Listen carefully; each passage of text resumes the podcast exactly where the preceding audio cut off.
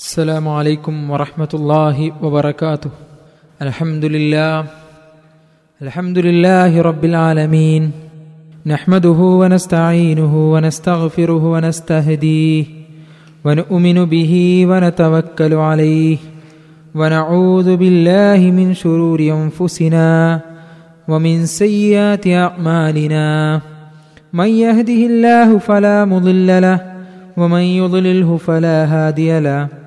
وأشهد أن لا إله إلا الله وحده لا شريك له وأشهد أن محمدا عبده ورسوله أرسله بالهدى ودين الحق ليظهره على الدين كله ولو كره المشركون.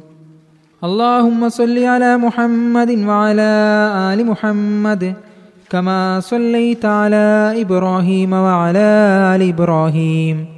اللهم بارك على محمد وعلى آل محمد كما باركت على إبراهيم وعلى آل إبراهيم.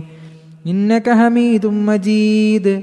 أما بعد فإن خير الكلام كلام الله واصدق السنن سنن محمد صلى الله عليه وسلم.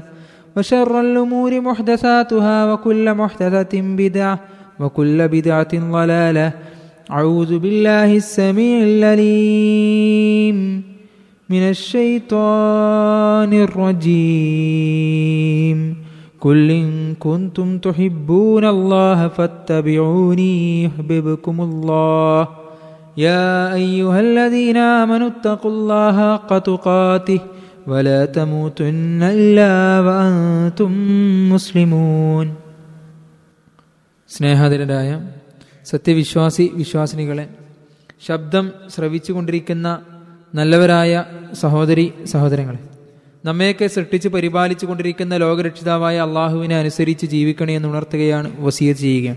ഇസ്ലാമിൽ വളരെ പ്രധാനപ്പെട്ട ഇസ്ലാമിന്റെ പഞ്ചസ്തംഭങ്ങളിൽ ഒന്നായ കർമ്മമാണ് ഹജ്ജ് എന്നുള്ളത്. ഹജ്ജിനെ കുറിച്ച് മനസ്സിലാക്കുക ഹജ്ജിനെ കുറിച്ച് പഠിക്കുക എന്നുള്ളത് കഴിവുണ്ടായാൽ ഹജ്ജ് നിർബന്ധമായതുകൊണ്ട് തന്നെ നമ്മൾ ഹജ്ജിനെ കുറിച്ച് പഠിച്ചിരിക്കുക എന്നുള്ളത് നമ്മെ സംബന്ധിച്ചിടത്തോളം അനിവാര്യമായ കാര്യമാണ്.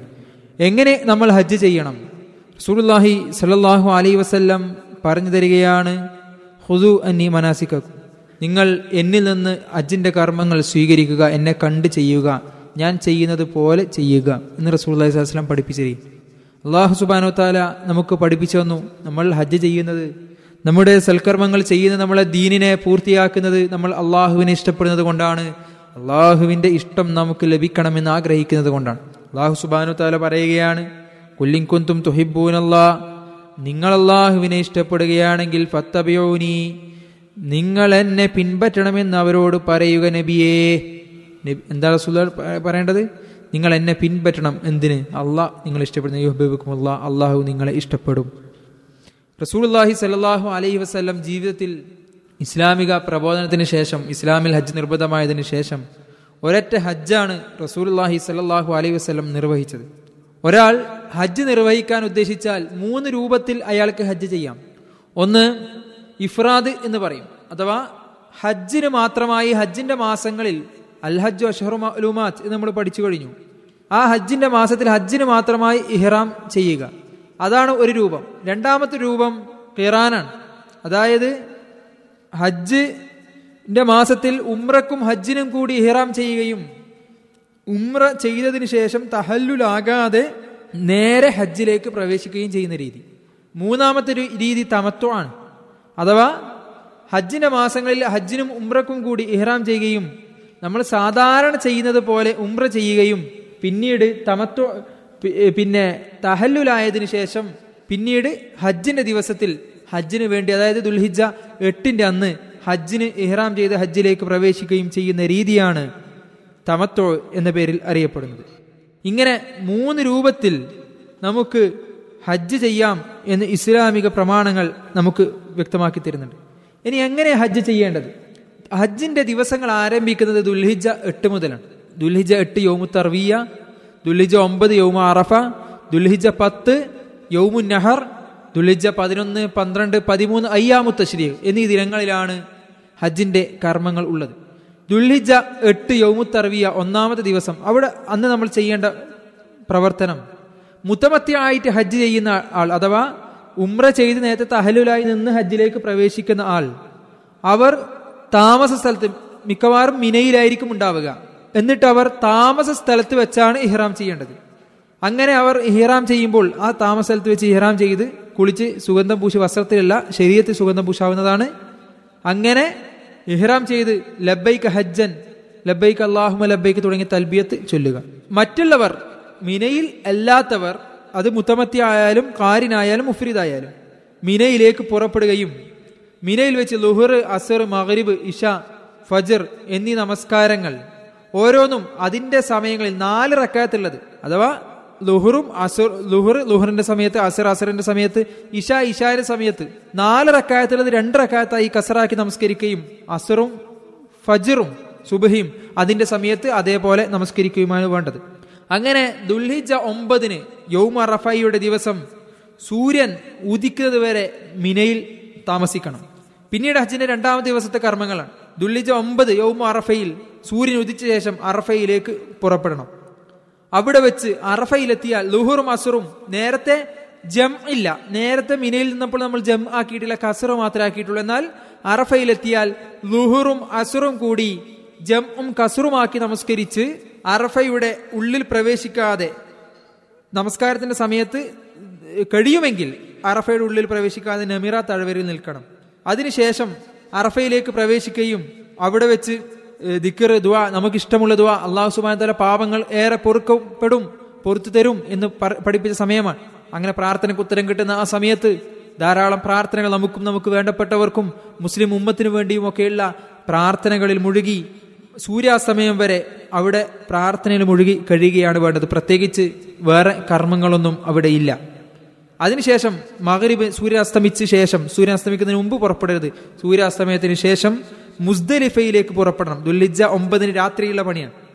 അവിടെ മുസ്ദലിഫയിലെത്തിയാൽ അവിടെ മകരിബ് മൂന്നും ഇഷ രണ്ടും റക്കായത്താക്കി നമസ്കരിച്ച് അവിടെ ഫജർ വരെ രാപ്പാർക്കുക. അവിടെയും പ്രത്യേകിച്ച് കർമ്മങ്ങൾ ഒന്നും കാണാൻ സാധിക്കില്ല. അവിടെ രാപ്പാർക്കുക ക്ഷീണമുണ്ടെങ്കിൽ ഉറങ്ങാം ദിക്കറ ദുവാകൾ മുഴുകാം പ്രശ്നങ്ങളില്ല. എന്നാൽ പ്രത്യേകിച്ച് ഒരു കർമ്മം അവിടെ ഇല്ല അവിടെ രാപ്പാർക്കുക എന്നുള്ളതാണ്. അങ്ങനെ അവിടെ സുബഹി നമസ്കാരത്തിന് ശേഷം അതിന് രാപാർത്തതിന് ശേഷം സുബി നമസ്കാരത്തിന് സമയമായാൽ സുബി നിസ്കരിച്ച് വെളിച്ചം പരക്കുന്നത് വരെ ദിക്കർ ദ്വാകളിൽ അവിടെ മുഴുകി നിൽക്കുക എന്നുള്ളതാണ്. അപ്പോൾ ദുൽഹിജ പത്ത് പ്രഭാതമായി അങ്ങനെ വെളിച്ചം പരന്നാൽ സൂര്യൻ ഉദിക്കുന്നതിന് മുമ്പായി അവിടുന്ന് മിനയിലേക്ക് പുറപ്പെടണം. മിനയിലാണ് പിന്നീടുള്ള കർമ്മങ്ങൾ. മൂന്നാം ദിവസം ദുൽഹിജ പത്ത് അജിന്റെ യൗമു നഹർ അജിലെ ഏറ്റവും പ്രധാനപ്പെട്ട കുറേ കർമ്മങ്ങളുള്ള ദിവസമാണത്. മിനയിലെത്തിയാൽ മൂന്ന് ജംറകളാണ് നമുക്ക് അവിടെ കാണാൻ സാധിക്കുക. അതിൽ ജംറത്തുൽ അക്കബയിൽ നമ്മൾ കല്ലെറിയുക. ഏഴ് കല്ലുകളാണ് റസൂലായി പഠിപ്പിച്ചത് ചെറിയ ചെരൽക്കല്ലുകൾ ചെറിയ ചെരൽക്കല്ലുകൾ. ചില ആൾക്കാരൊക്കെ ഈമാന്റെ കാടിനെ കാണിക്കാൻ വലിയ സാധനങ്ങളൊക്കെ എടുത്ത് എറിയുന്നത് കാണാം. എന്നാൽ റസൂൽ അലൈഹി സ്വലം പഠിപ്പിച്ചത് വളരെ ചെറിയ കല്ലുകളാണ്. അതെടുത്ത് ഏഴ് പ്രാവശ്യം എറിയുകയും ബലിമൃഗം അറുക്കാനുണ്ടെങ്കിൽ അറവ് നിർവഹിക്കുക. ഈ സാഹചര്യത്തിൽ ഇപ്പോഴത്തെ കാലത്ത് നമ്മൾ അതിനുള്ള പണമടക്കുകയും അതുമായി ബന്ധപ്പെട്ടവർ അത് അറക്കുകയുമാണ് ചെയ്യാറുള്ളത്. ഇങ്ങനെ രണ്ട് കർമ്മങ്ങൾ കഴിഞ്ഞാൽ തലമുടി കളയുകയോ വെട്ടിക്കുകയോ ചെയ്യുക. കളയലാണ് ഏറ്റവും ഉത്തമം. അത് അത് കഴിഞ്ഞാൽ ഒന്നാമത്തെ തഹലുലായി അത് കഴിഞ്ഞാൽ ആ ഒന്നാമത്തെ അഹലുൽ കഴിഞ്ഞാൽ നമ്മുടെ സ്വന്തം വസ്ത്രം ധരിക്കാം. അതേപോലെ തന്നെ സുഗന്ധം പൂശാം. സ്ത്രീ സംസർഗം ഒഴികെയുള്ള ഇഹ്റാമിൽ വിലക്കപ്പെട്ട കാര്യങ്ങൾ അതോടുകൂടി അനുവദനീയമാകും. പിന്നീട് മക്കയിലേക്ക് വന്ന് കാബ തവാഫ് ചെയ്യണം. തവാഫുൽ ഇഫാല എന്ന ഹജ്ജിന്റെ തവാഫ് ഈ തവാഫാണ്. ദുൽഹിജ പത്തിന് ചെയ്യുന്ന തവാഫ്. അതേപോലെ തന്നെ മുത്തമത്തിയായിട്ട് ഹജ്ജ് ചെയ്യുന്ന ആൾ അതായത് ഉംറ ചെയ്ത് തഹല്ലുലായി വീണ്ടും ഹജ്ജ് ചെയ്ത ആൾ അവൻ സഫ മറവക്കിടയിൽ സഇന്റെ ഹജ്ജിന്റെ സഈ ചെയ്യേണ്ടതുണ്ട്. മറ്റുള്ളവർ തവാഫുൽ കുതൂമിന്റെ കൂടെ ആദ്യത്തെ തവാഫിന്റെ കൂടെ അവർ വന്ന് ഉംറ ഉംറക്ക് നീയത്ത് ചെയ്തവൻ ഉംറയും ഉംറക്കോ ഹജ്ജ് ഒന്ന് ചെയ്യത്ത് ചെയ്തവൻ. അത് അതിന്റെ കൂടെ അല്ലെങ്കിൽ ഹജ്ജിന് മാത്രം ചെയ്തവൻ തവാഫൽ കുതും ചെയ്യുമ്പോൾ സഈ ചെയ്തിട്ടില്ല എങ്കിൽ ആ സമയത്ത് അവരും സഈ ചെയ്യേണ്ടതുണ്ട്. അങ്ങനെ അതും കൂടി കഴിഞ്ഞാൽ രണ്ടാം തഹലുമായി പിന്നീട് ആ മനുഷ്യൻ പൂർണമായും എല്ലാ വിലക്കുകളിൽ നിന്നും ഒഴിവായി. അവനെ അതിനു മുമ്പ് അനുവദനീയമായതെന്തോ? അത് മുഴുവൻ സ്ത്രീ സംസർഗം ഉൾപ്പെടെ അനുവദനീയമായി തീരുകയാണ്. പിന്നീട് മിനയിലേക്ക് തിരിച്ചു വരികയും അവിടെ താമസിക്കണം പതിനൊന്നാം രാവിൽ. പിന്നീട് ദുൽഹിജ പതിനൊന്ന് പന്ത്രണ്ട് പതിമൂന്ന് ദിനങ്ങളാണ്. ആ ദിനങ്ങളിൽ ചെയ്യേണ്ടത് കല്ലെറിയേണ്ട മൂന്ന് സ്ഥലങ്ങളിലും മൂന്ന് ജംറകളിലും കല്ലെറിയുകയും ആദ്യം ജംറത്ത് സൂറയിലും പിന്നീട് നടുക്കുള്ള ഉസ്തയിലും പിന്നീട് അവസാനമുള്ള ജംറത്തുൽ അക്കബയിലും ഏഴ് വീതം കല്ലുകൾ ഓരോന്നിനെയും കൂടെ തക്ബീർ ചൊല്ലി എറിയുക. ഉച്ച സമയം മുതലാണ് എറിയേണ്ടത്. അതിനു മുമ്പ് എറിയാൻ പാടില്ല എന്നൊക്കെ കാണാൻ സാധിക്കും. അതേപോലെ തന്നെ ഒന്നാമത്തതിനും മധ്യത്തിലും എറിഞ്ഞു കഴിഞ്ഞതിന് ശേഷം ഏഴ് കല്ലുകൾ എറിഞ്ഞതിന് ശേഷം കാബയുടെ നേരെ തിരിഞ്ഞു നിന്ന് കൈകൾ ഉയർത്തി പ്രാർത്ഥിക്കണം. ഇന്നത്തെ കാലത്ത് കാബയിലേക്കുള്ള ഡയറക്ഷൻ അടയാളം കാബയുടെ മാർഗം ദിശ കാണിക്കുന്ന അടയാളങ്ങൾ കാണാൻ സാധിക്കും. അന്ന് രാത്രിയും അവിടെ മിനയിൽ നമ്മൾ ടെന്റുകളൊക്കെ ഇപ്പോൾ കാലത്ത് ടെന്റുകളൊക്കെ ഉണ്ട് ടെന്റുകളിൽ താമസിക്കാം. പിന്നീട് അടുത്ത ദിവസവും ഇതേപോലെ ഒന്നാം ദിവസം കല്ലെറിഞ്ഞതുപോലെ തലേ ദിവസം കല്ലെറിഞ്ഞതുപോലെ തന്നെ എറിയുകയും ധൃതിയിൽ ഉദ്ദേശിക്കുന്നവർക്ക് ദുല്ലിജ പന്ത്രണ്ടിന് അന്ന് തിരിച്ചു പോകാൻ ഉദ്ദേശിക്കുന്നവർക്ക് പോകാം. അങ്ങനെ ചെയ്യുന്നവർ സൂര്യാസ്തമയത്തിന് മുമ്പ് എന്ത് ചെയ്യണം? മിന വിട്ട് പോകണം. സൂര്യാസ്തമയം കഴിഞ്ഞാൽ പിന്നെ പോകാൻ പാടില്ല. പിന്തിക്കാൻ ഉദ്ദേശിക്കുന്നവർക്ക് ഒരു ദിവസം കൂടി നിന്നാൽ അതാണ് ഉത്തമം അതുകൊണ്ട് അവിടെ നിൽക്കാവുന്നതാണ്.